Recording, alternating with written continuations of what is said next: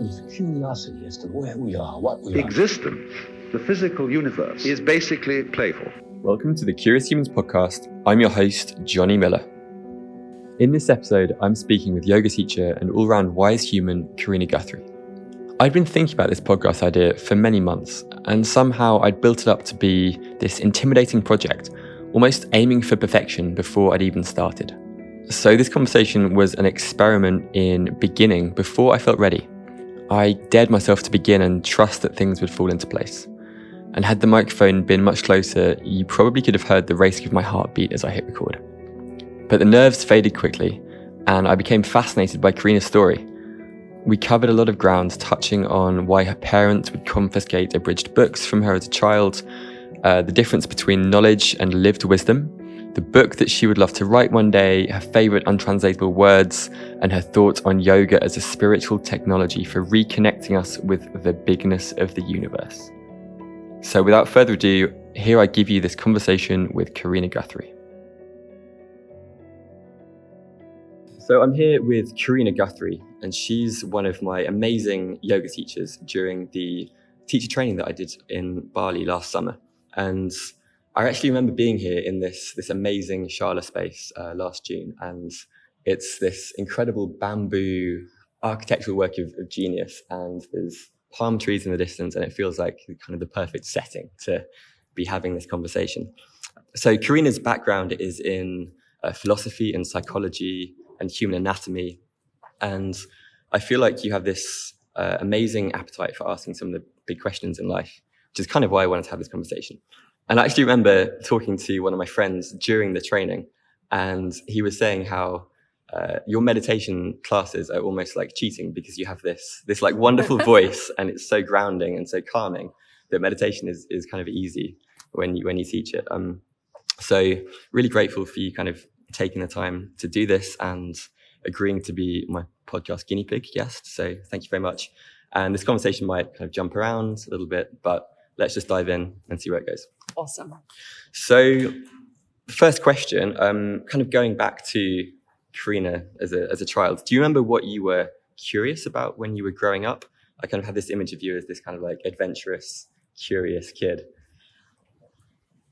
One of the things that I remember from when I was little is that my mum was really good at giving me books. Mm. And she would give me books on every different subject. And even at school, if we were uh, given a book to read for English and it would be the abridged version. Mm. She would take the abridged version off me and give me the full version and be like, you will read this. Tough love. yeah. But I really loved it. And um, and I feel like it was a like a good broad uh, mm. informal education in a way.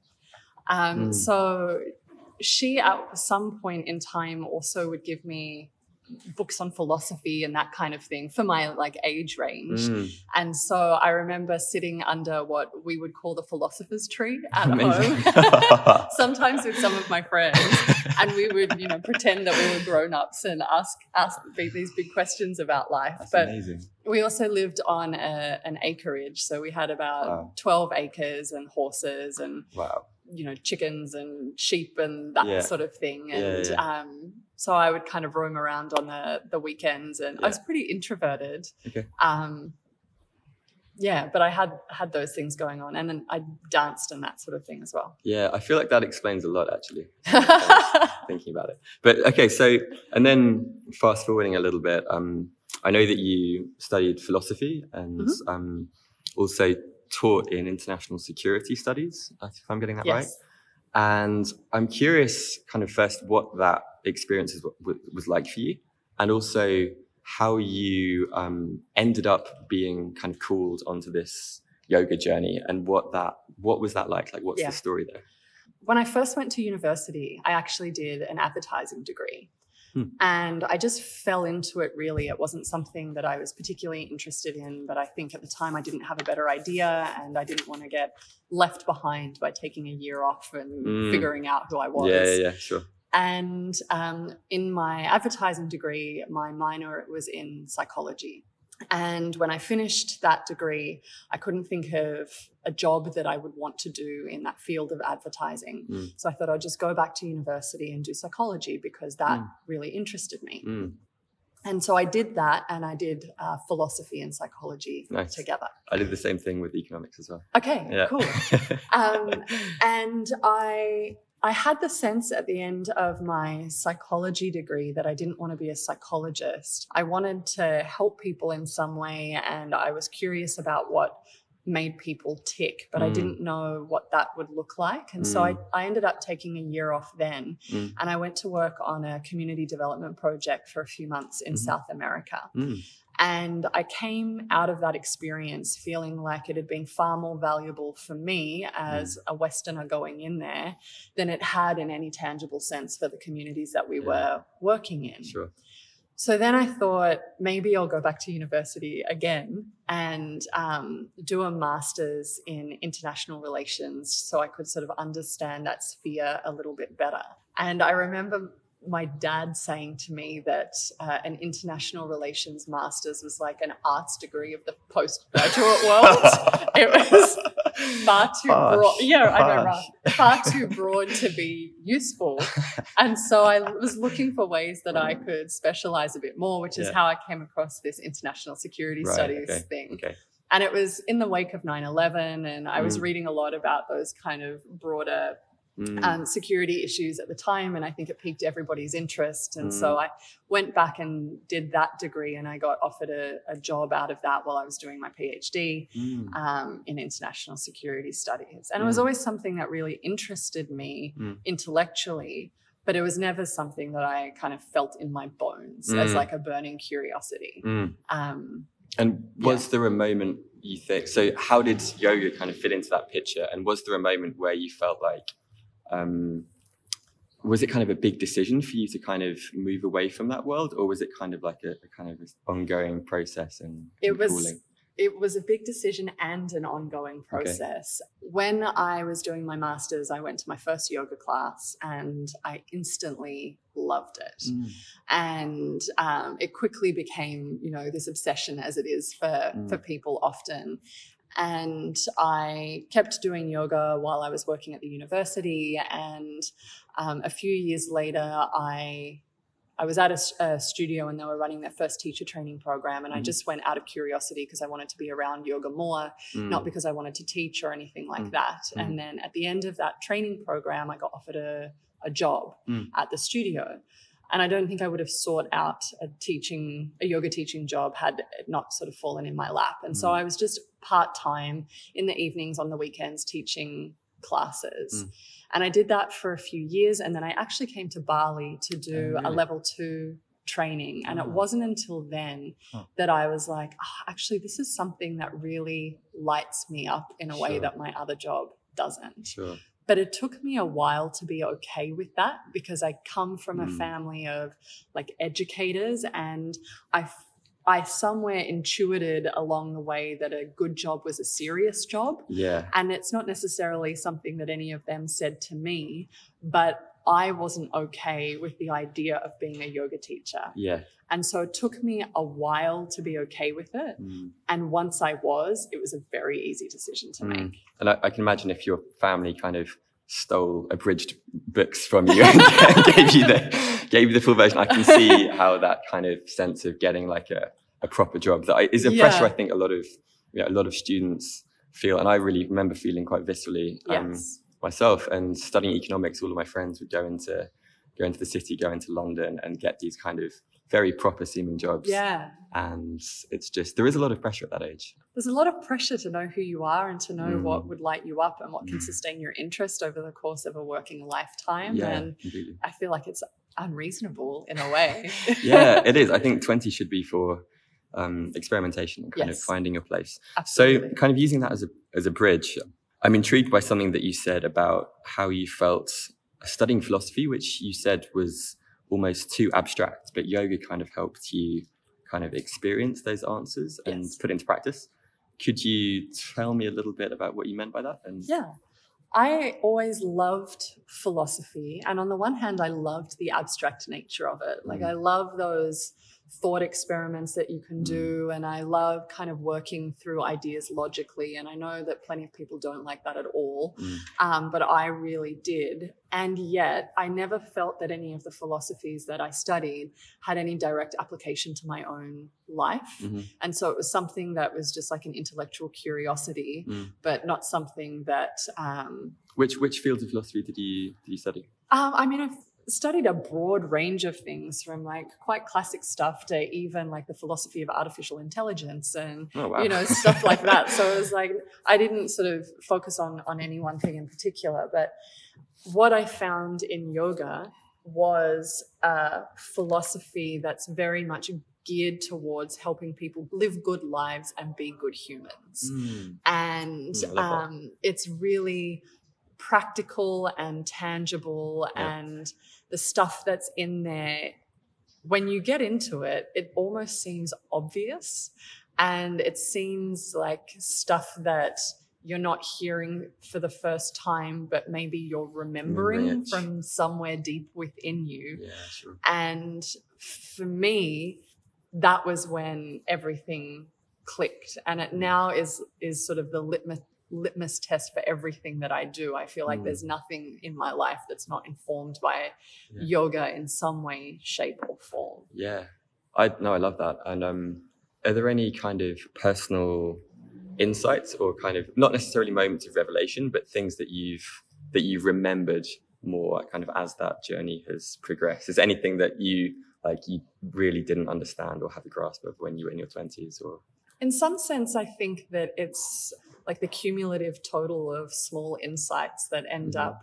you know, making big transformation. But I Mm. do remember the very first aha moment I had. It was actually in a Bikram yoga class of all the different types of yoga that it would, you know, would be Bikram, the, the least When you're drenched in of- sweat Yeah, exactly. um, but I remember there was this pose that was a bit of an arch nemesis of mine, and I felt Mm. like I had the strength to be able to get into the pose, and yet I couldn't. Mm. And I had a, a couple of teachers say to me, like, "You have the strength to get into this pose. Why can't you?" Mm. I'm like, God, if I knew why I couldn't, I would. would do it. I would be doing it. I remember setting up for this pose one day, and I realized that I was kind of thinking about how hard the pose was and how heavy my legs felt in it and how, you know, how troublesome these things were. And for some reason on that particular day, I had a shift and I thought, well, actually, what would this pose feel like if I could actually get into it? And where would my weight be placed then? And what would my legs feel like then? Yep. And just shifting into a different mindset Mm. meant that I instantly got into that pose. It was Mm. like a piece of cake. I didn't have to think about it. I didn't understand how it happened. Mm. But all of a sudden, something that 10 minutes beforehand had been out of my reach was now easily within my reach. And the only thing that had shifted was the way that I thought about it. And that was such a huge thing for me. And it carried me through the first few years of my yoga practice a lot. Every Mm. time I came up against something that I felt like I couldn't do, Mm. I had had that experience of realizing that a mindset shift would put it within my reach. Yeah, well, that's such a powerful belief to have with you because you can almost apply it to obviously in yoga, but obviously in, in the real world too. That's that's amazing. And yeah, I'm the other kind of I guess a different way to ask that question is I know that when I when I have a big decision in my life or I'm kind of feeling a little bit uncertain about what to do next, I will often be quite strategic in terms Yes. of like making pros and cons lists, doing lots of research and trying to map out what either path would look like. Mhm. But something that I've been learning a lot more recently, and partly thanks to yoga and to the people I've met here, is kind of tuning into my intuition a bit more. Yes. And I'm curious if that's something that you've experienced as well and has kind of followed following your intuition kind of led you to this Yeah. this place. That's such a big question. And yes, is the answer. Um, before I was yogically inclined, I'd had the experience on enough occasions to uh, look out for it in my life. And I'd sort of realized that whenever I thought I knew the right direction for me to head, Mm. if, if it was purely like a heady decision, Mm. I would often find that I would come up against roadblocks Mhm. because what I wanted the decision or the outcome to be was not what the outcome should actually be. Yep. And if I actually just waited, I would often find that a door would open and it wouldn't be the door that I expected. But if I was aware enough and stepped through it, Yep. even if I didn't know what was on the other side, it would end up being the right decision for me. So I could sort of come up against these roadblocks all the time, or I could just wait. And when something yielded, Mm, I could lean into to that. mm, And it's something that is I feel like it's the the broader arc of my own yoga, yoga journey as a student, as a te- and as a Oh, wow. teacher, Mm. learning how to um, be in my body more and understand that my thoughts and my emotions Mhm. live in my body, Mhm. and my body is not just something that's an appendage to my mind. mm, And it's funny because I had these two tracks when I was smaller Mm. of the, you know, the philosopher's tree and all of these books. And I also danced. dancing, sure. And so I had this body awareness thing going on and and I loved dancing and I got a lot of sort of nourishment out of it. Mm. But I never joined mind and body together. Mm, So my yoga journey personally is in joining mind and body Mm. together and realizing that there are ways that the body knows that the mind has not yet caught up with mm, and even if you look at it from an evolutionary perspective, you know, like way back, you know, 1.2 billion years ago or whenever it was when we were just these funny organisms attached to the floor of the ocean, we were a digestive system with arms. Yeah. And then, you know, like the nervous system and the skeletal system Yeah. built after that. Yep. And, you know, the, the brain developed after that. And so Yep. to think that we're a brain with a digestive system and a body is It's not quite backwards. right. Yeah, Yeah, we're yeah, like yeah. A, a digestive system with a brain and a body. And if you think about the area of the gut where our gut feelings come from Uh-huh. and that kind of thing, Uh-huh. it's like the oldest system or the Mhm. oldest way of knowing that we have. mm, mm, which it feels like modern science is kind of catching up with now at the moment, which I find super interesting. So, another question that I I'd love to kind of get your perspective on is at my at my previous role at Escape the City, we thought a lot about how to um, what did success mean and how do you redefine ambition for uh, often young people, and I was curious to hear how your sense of ambition, which it felt like you you felt quite acutely when you were at university and kind of wanting to make an impact in the world or going to South America and kind of being really useful there. Um, how has your um, sense of ambition kind of changed? And, and also related to that, do you feel that there's a tension between kind of appreciating what we have like here and now and like the, the beautiful, you know, the birds in the background and, and all of this with that sense of like wanting to kind of strive to be the best versions of ourselves, kind of making those yoga poses and, Mm. and all of that. How do you how do you think about that's a big question, I realize. Yeah. But how would you Um, I think my uh, relationship to ambition has changed. Mm. I think now that I've been doing yoga for a while, success for me is more measured by how many layers of myself I can strip back. I think that when I was at the university, for example, ambition and success are pegged to external markers, you know, like your level of seniority or your the house or the car that you have or your disposable income or you know those kind of things. Mhm. And I think in those environments, so often we feel like we have to mask who we really are Mm, in order to fit well in a competitive uh, environment. And I think that that's why so often we have those external markers of success. Mm. And yet when we get them, somehow they feel empty mm, because they're pegged onto us from the outside, Mhm. um, not brought up from mm, within us. Mm. And so when it comes to this, you know, intuition journey and that relationship between the mind and the body, I really feel like all anybody wants to be able to do is to shed the layers of armor that we've put on each Mm. time we've had a lesson that who we are is not okay. mm, And now for me, success is finding a way to be as fully who I really am as possible.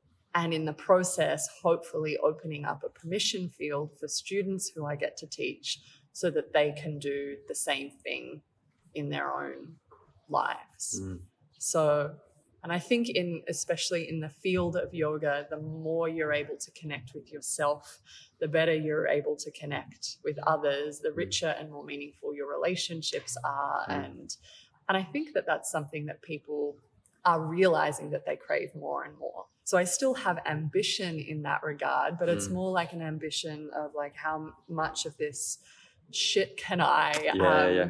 Discard Yeah. so that I can be as freely as possible who Yeah. I am. I know, I, I love that. And I guess it's almost like going on a kind of an inner journey and an inner exploration as opposed to trying to be recognized in like the external world. Yeah. Um, that, no, I, that makes a lot of sense to me. I also think that that then becomes like what the yogic version of maybe success would be would be more closely pegged to dharma Mhm. like what is the reason that you are here on this planet Mm. and what's the thing that is uniquely yours that you can offer to others as an act of service Mm. What are the gifts that you can bring Yeah. forth to the world?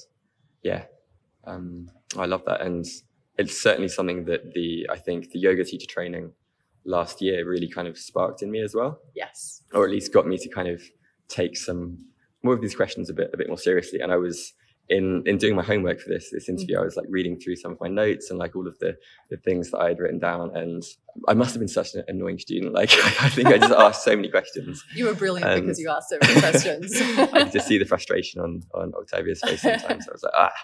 Um, but one of the things that I, I highlighted that I thought was just a phrase I'd not heard before that you used in one of the, I think it was the, one of the anatomy classes, was this idea of kinesthetic literacy, Mm. and that in the 21st century it tends to be quite crap if we're just in front of a screen all day. Yeah. Um, so I really love that. And could you just like describe a little bit about what it is? Yeah.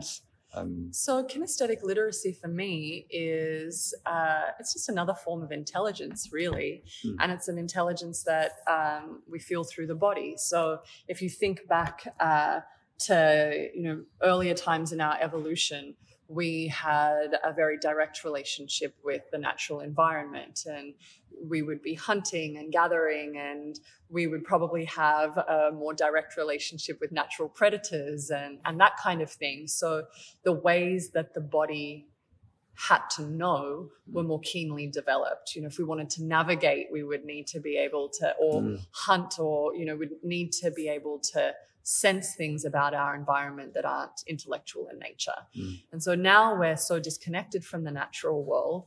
We spend most of our time sitting in chairs, be that at a desk or in the car or on the couch. And we're so connected to our devices that we have this visual range that's about 30 centimeters in front of us at any given time. And we are in temperature controlled rooms Mhm. and in places that have artificial lighting. And that ability that we have to navigate the world through our body mm, is something that we've lost and that we need to remember. I don't think lost forever by any stretch of the imagination. It's there somewhere in our cells.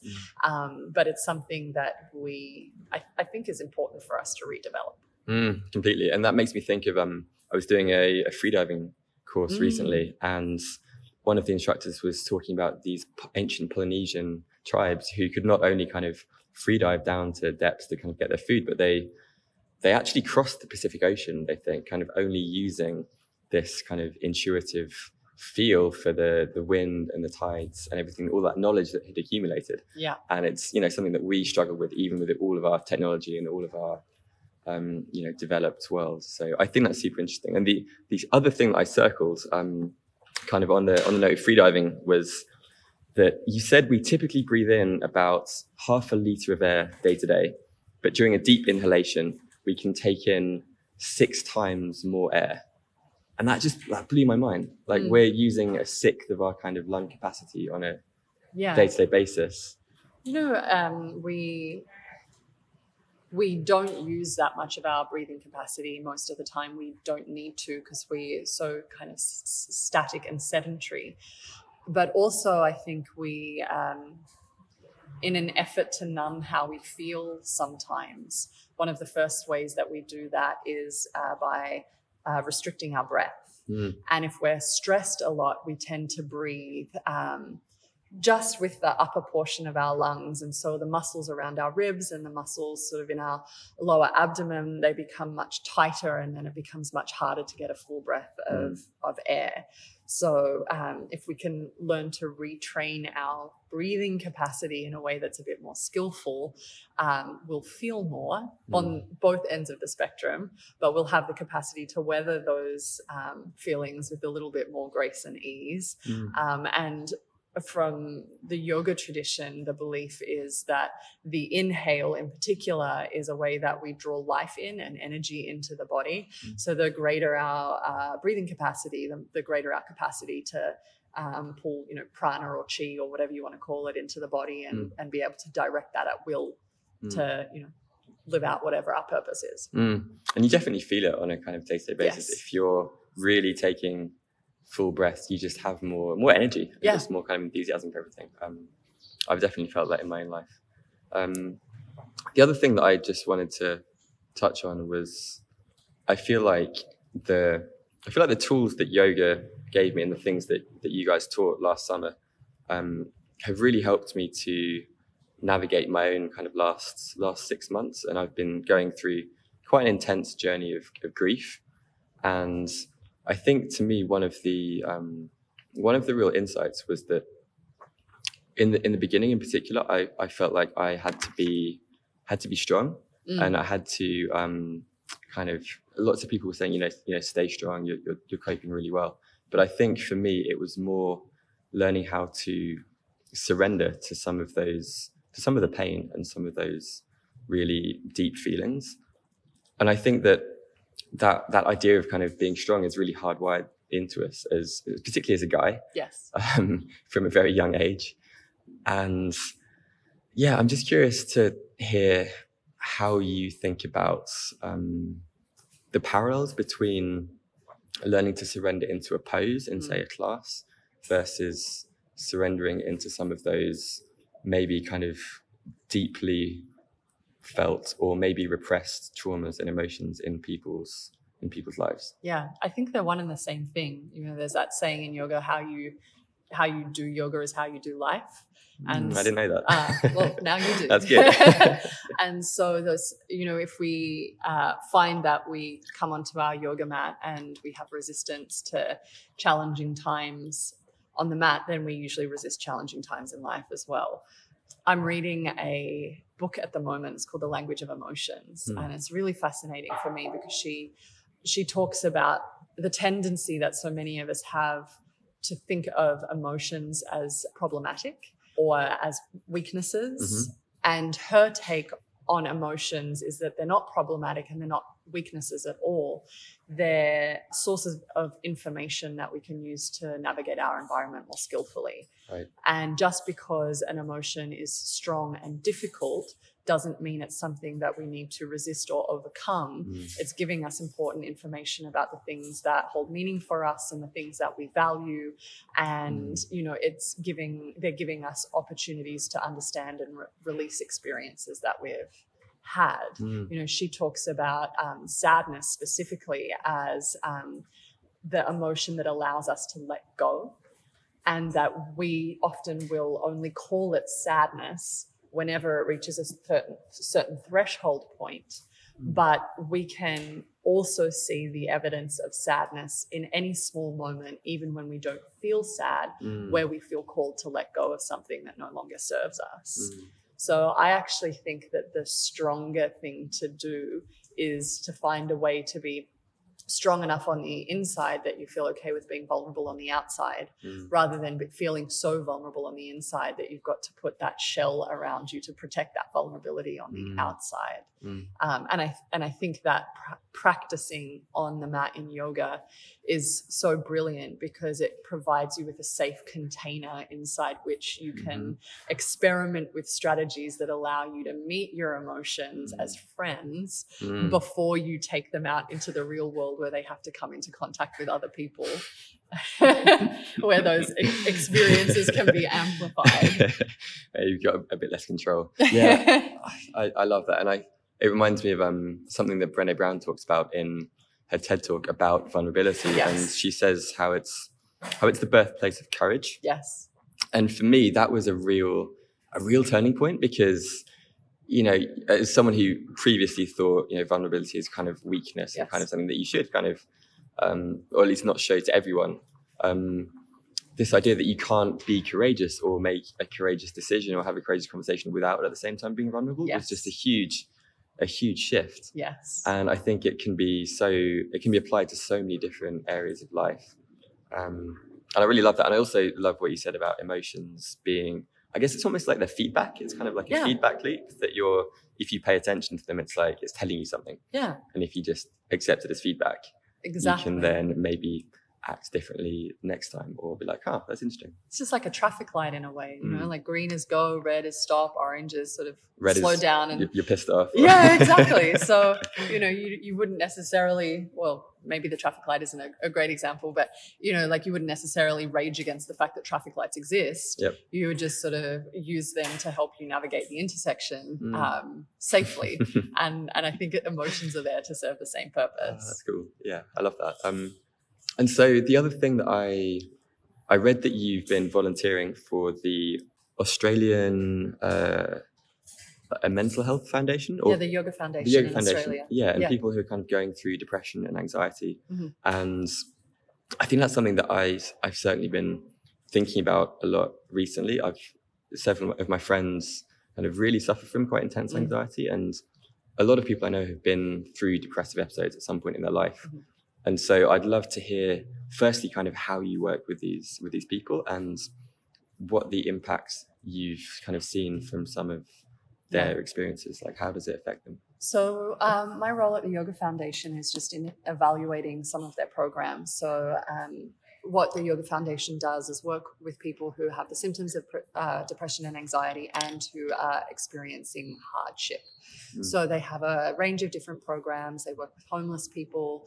Um, they uh, work with uh, mental health units in uh, some hospitals in Australia and, and a range of other programs. So I get the data from those programs and and I, I look at that rather than teaching people directly. Mhm. Um, and from the data from the programs that I've looked at, um, because a lot of the people will come into a yoga program for a, a short period of time Mhm. while they're receiving other care and services, there's not the the long range data that I've seen, but there seems to be a fairly consistent um, pattern that uh, a regular yoga practice will allow people to feel their body and Mhm. therefore allow give them more tools to help them regulate how they feel Mhm. and will help people relax and even sometimes um, give them a bigger vocabulary that they can use to explain how they feel Mm. Yeah. Interesting. so um, the guy who uh, started the Yoga Foundation, um, Michael de Manincor in Australia, he did his PhD on uh, yoga as a treatment for depression and anxiety, Hmm. and um, he he found that. Uh, I think particularly for depression, yoga was um, a, an effective tool in the toolbox for Mm. for for managing that kind of um, thing. Mm. And do you think that it's related to? I, I know, say in um, say in a yin class where there's lots of long holds, um, and I remember you talking during the training about how some of our emotions or feelings can be almost like held in the in the fascia of the of the tissue. Mhm. Um, do you think that that's maybe how yoga is able to help some of these people in that it just gives them a safe environment to kind of feel some of those uh, maybe kind of repressed emotions? Yes, I think that it does that. I think it connects people to their breath, which I think is a really Mm. important sort of tool for, you know, a coping strategy. I think it again just gives people a safe container inside which they can explore what's happening uh, to, to themselves. And there's certainly um, plenty of research that shows that uh, the way that we carry our body has an, an almost immediate effect on our emotional state. Mhm. You know, there's another great TED talk, and I can't remember Amy, what Amy Cuddy. is it Yeah. Amy Cuddy, and Yeah. she talks about the power poses Yeah, and that sort of thing that you know you can just spend two minutes in an open upright position and Yeah. it will increase Changes your hormones, your testosterone. exactly Mm. testosterone increases cortisol decreases so you feel more confident you feel less stressed and then the Mm. converse is also true if you put Mm. yourself in a slumped position Mhm. and you'll feel more stressed and less confident and yeah and i think and initially um, those kind of uh, experiences are held in our nervous system in a temporary way. But if Mm. the experiences that we have of being stressed or lacking confidence or, or whatever it happens to be are chronic for us, over time they'll stop just being held in our nervous system and they'll start to be held in our fascial system as well. Right. And that's when they become those chronic postural distortions Sure. that, and, and, and through that chronic behavioral and emotional patterns. Sure, that makes sense. Um, okay, so shifting gears a little bit, I uh, I absolutely love how you've said that yoga is a veritable feast of technologies for exploring consciousness. Yeah. Um, and I also love this analogy that you drew between our egos being like this home that we can come back to. Could you explain a little bit about what you mean by the amazing phrase veritable feast of technologies and kind of what that means for you? Yes. Um, consciousness is such a big word, and I feel like it's too big of a concept to under, understand or touch in any meaningful way. It's like one of those abstract things that's lovely to think about, and you're like, well, I don't know how that applies in my own life. But what traditional hatha yoga has is all of these different tools and technologies that are Mhm. very bodily Mm. um, to begin with that help us unravel our mind and our ego. Mhm. So, all of the ways that we see ourselves as separate within the world Mm. and that gradually open us to the possibility of an aspect of our awareness that might exist beyond that. Um, and so their breathing techniques, their uh, techniques for uh, harnessing the power of the mind, their techniques that uh, we explore through the body. And it's cool because it's also experiential. Mhm. So you can feel skeptical about any one of the weird and wonderful things that we do in yoga because there's plenty stuff that of stuff that is really weird and also really wonderful. Yep. But you can then put all of that stuff to the test in a way that's a little bit scientific in nature Yeah, completely. and you you can see in your own body and in your own experience Mm. if this stuff works or it doesn't Mm. so i think that's nice because you don't have to take your teacher's word for it you Mhm. can you can start the experiment in your own body Mhm. and see what grows from Mm. that I, I love that. And I think that's actually kind of what drew me to yoga, or at least drew me deeper once I kind of got this initial curiosity because I, I, I was very kind of skeptical of taking potentially dog, dogmatic beliefs and kind of religion, all, that, all those kinds of things. But I felt like yoga and also um, a lot of Buddhist philosophy as well, they, they just say, look, this is a, a series of techniques or methods that you can try and practice in your own life. And if if you notice an effect, then that's great and you can keep doing it. If not, then you don't have to you don't have to. It's it's almost like the Buddha was this kind of the original one of the original scientists and he Mm. had this kind of scientific method, but he was using his own introspection as his kind of tools. And it feels like from the very shallow reading I've been doing recently, it feels like some of neuroscience Mm. and some, or at least areas in modern science, are kind of catching up with some of these fairly profound insights that the yoga tradition and uh, the Buddha claimed, you know, maybe two plus thousand years ago. Yeah i find that really exciting that there seems to be a meeting in the middle Yeah, of these esoteric sort Mm-hmm. of teachings and these more concrete musings of modern day science. Mm, And I love that they seem to be overlapping. mm, And um, I'm excited to see what ends up growing from that. And Mm. it's a really profound thing to think about also that 5,000 years ago, or however many thousand years ago, uh, these people who were working with the medium of their own body without the benefit of modern technology Mm. were able to arrive at these insights Yeah, just through the body. yeah, And if you think that that's possible, and that, that then opens up the the immense potential that lies within each of us if we can just figure out how to harness it. yeah, yeah. No, no, completely. Um, the other, the other thing that we were talking about, I think, before we hit record here, was this idea of knowledge only being a rumor until it lives in the muscle. And I think that I, cer- I certainly am very good at having these concepts or these maybe abstract ideas in my head and thinking that I understand them, but it's such a it's such a long way sometimes to go from the head to the heart. Mm. And do you think this is something that yoga can really help with, and particularly when it comes to teaching as well? We were, we were kind of talking about the context of how do you how do you learn new things, and I feel like it's so important to experience something and literally try and have this knowledge live in the muscle. Yes. Um, like, how do you think about this? For me, um, intellectual knowledge that lives in the mind Mhm. tends to come from the outside. And on the one hand, it's so cool to have so much access to so much knowledge. And on the other hand, in a subtle sense, it can be disempowering in a way because it can give rise to this feeling that unless it's knowledge that I've gleaned from outside of me, Hmm. it's not worthy of paying attention to. Hmm. And that's something that I've definitely struggled with myself this idea that knowledge that I get from other people is more valuable than the knowledge that I get from within myself. Mm. But I think that there's a difference between knowledge and wisdom. hmm And I think that what is contained within the body is wisdom. Mm.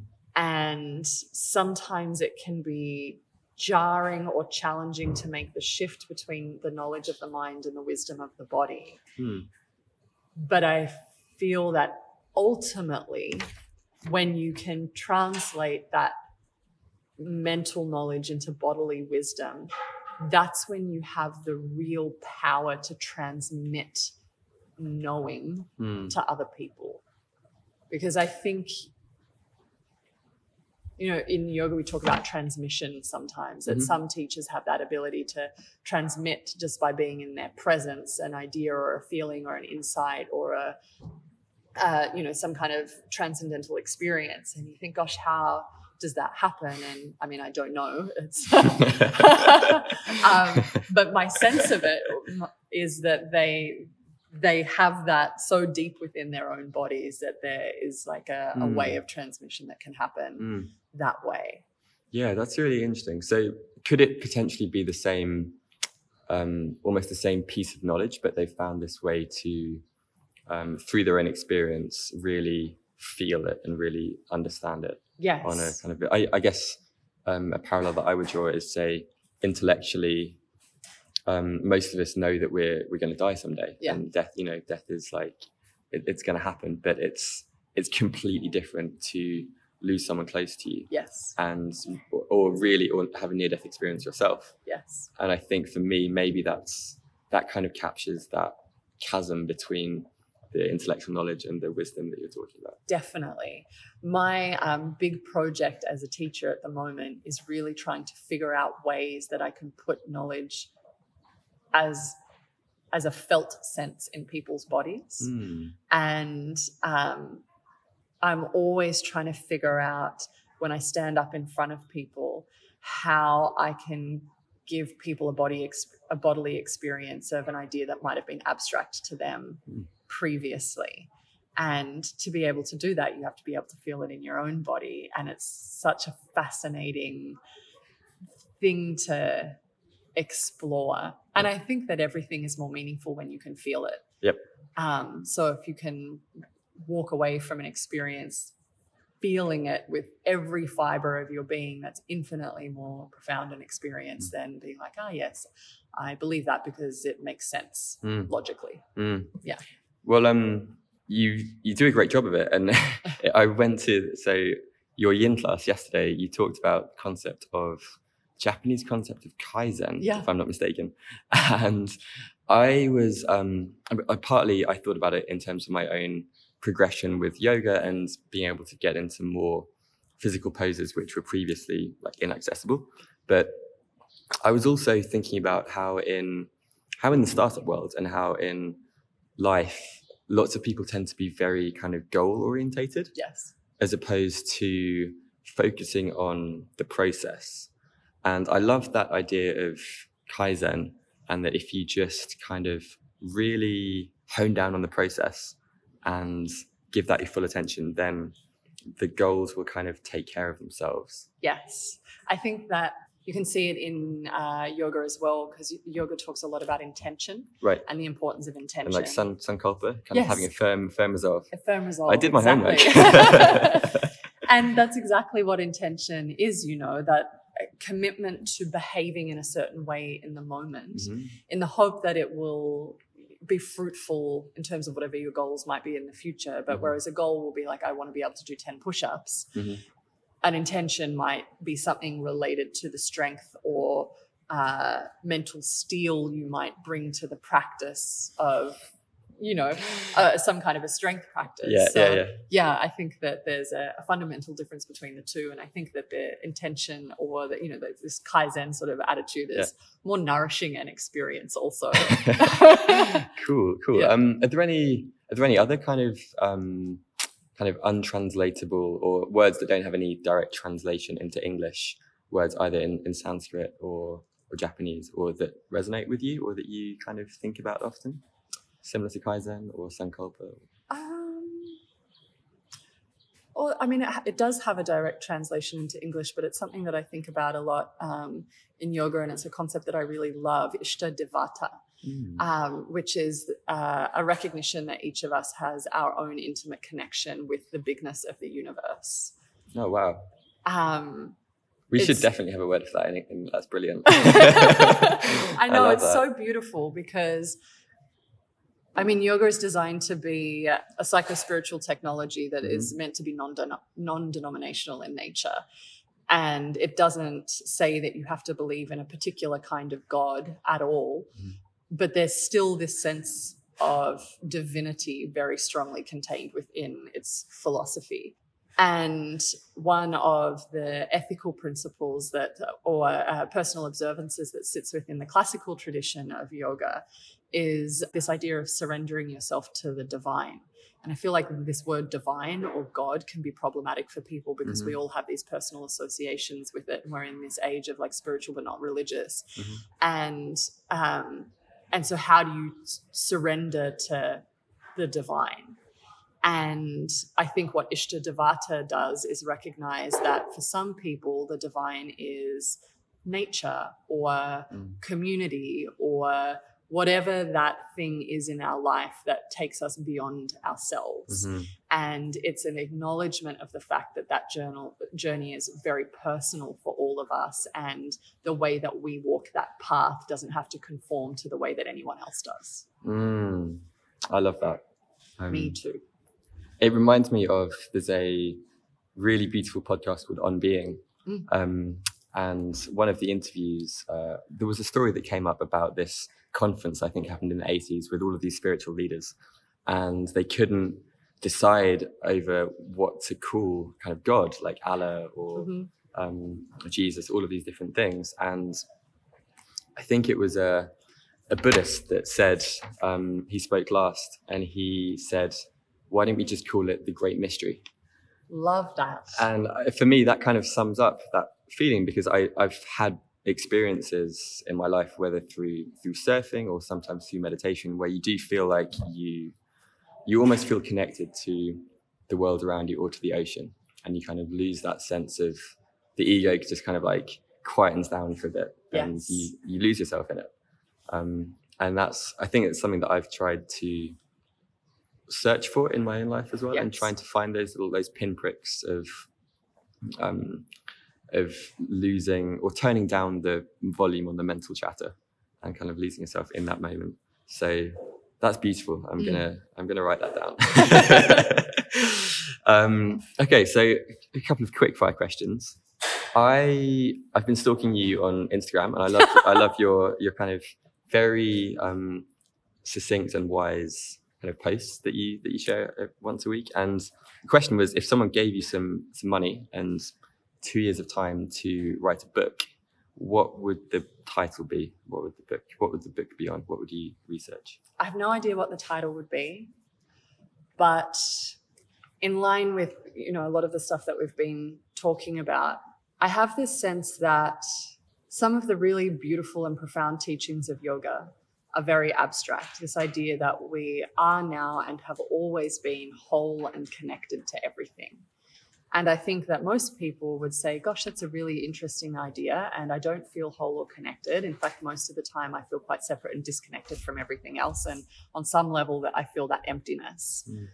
What is fascinating to me is that when you dive into the body and look at the body on a cellular level, that wholeness and connection is built into the structure of our being. Mm. And I would love to, and I think you can extrapolate outwards and sort of understand that you know the body contains emotions within it and the body stores our life history within it and the body s- stores our connections or disconnections and and all of that kind of thing so we are actually on a physical level whole and connected and have always been Mm. and so the book that I would love to write would be finding a way to join that spiritual teaching with a bodily experience. Mm. Wow. I feel like are there any publishers listening to this? Because I feel like that that would be that would go down well. Um, man, I love that. Okay, and on a very on a very I guess a related note for people listening to this, many of whom might have been to a couple of yoga classes but probably don't have a very deep practice. What's a what's a simple thing that people can do in their own or implement in their own day to day lives that could make a big difference? You think? I think just every now and again, stopping what you're doing, planting your two feet on the floor, and taking one mindful breath. Because something I see in class all the time is, and it's a cue that I overuse because I love, is just take this next one breath without any commentary or critique because the idea that you can just wipe your mind cle- clear for not a 90 minute class is too big a hurdle to overcome but you can do it one breath at a time Mm-hmm. and you can renew that commitment with each successive breath Mm. and it just takes one deep breath to reset to melt the stress away to calm the mind down to Mm. release those um, emotions and i feel like i love that just because it's so profound in its simplicity Mm. Yeah, I love that. And it, you actually said um, a few days ago, I think it was, take this breath like it's the last breath in the world. yeah sometimes like Something the first and only breath yeah, in the, universe Yeah, that was it. And that, like, yeah, I I, I did. I tried to, yeah and um, yeah, it really works. I yeah, I love that. Um, okay, so we're kind of close to wrapping up here. There's just a couple more couple more questions. So one of one of my favorite passages, or something that I've been thinking about a fair bit recently, is from um, Rilke, and he says this this wonderful thing. He says, "Do do not now seek the answers which cannot be given you because you would not be able to live them. And the point is to live everything. Live the questions now. Perhaps you will then gradually, without noticing it, live along some distant day into the answer. Mm. And so, I guess my question for you is what is a question that you feel like you're living at the moment that you are kind of living your way into the answer for? great question. I think it would be like how to how to be more of myself. And so i think there would has probably been a time in the past where i was impatient to get there. Um, and i find that these days i'm a little more willing to sit in the question Mm. and enjoy that the the slow ride of you know peeling back those layers like we were talking back bef- talking Mm. about before Mm, that's beautiful. Um, and then just to so just to close, there's a, a passage that I I saw you you share a while ago, and I know that it, it means a lot to you, and I feel like it's very relevant to the conversation that we've just been Mhm. having. So um, yeah, if you feel all right with, uh, okay with and maybe kind of a bit of context about what it means to you. Um, Yes. So this is from a book by uh, an author called Michael Stone. And the book uh, is called Yoga for a World Out of Balance. And it's the very first book that I ever read on yoga philosophy. Um, and he was such a beautiful writer because I think that he really had the capacity to um, make alive uh, ancient philosophies in a way that are uh, really contemporary. Anyway, so this is my absolute favorite um, passage ever about yoga. If my body is made primarily of water and animated by the breath, is it possible to call the water in the body mine and the air outside of my lungs the world? When I breathe, how far into the nostrils or respiratory system does the breath have to flow before it's part of my body? If I eat a piece of bread, at what point is it no longer bread and now a part of me? Where does my ear end and sound begin? Where do my words end and your mind begin? Where do thoughts begin and end in the mind? When I pay close attention to the workings of the body, I'm taken immediately into the mind and the ways in which I perceive and feel the body. Furthermore, I notice that the body can't be separated from the natural world except in my imagination. And so it becomes difficult to talk about a body practice as separate from a world practice. Like most spiritual practices, the aim of yoga is not perfect mastery of a technique or the ability to memorize scriptures, but rather the activity of bringing one's insights and sensitivities into the world through action. When I tune into the fact that the body and world are in deep continuity with one another, when I stand up after formal practice and look into the smoggy skyline, I feel called to take action. Yoga occurs when our inner work manifests in the world around us. The world of mind and body in the non dual tradition of yoga is inseparable from the larger world of the birdsong, towering pines in old growth groves, slow and aging rivers, or industrial exhaust.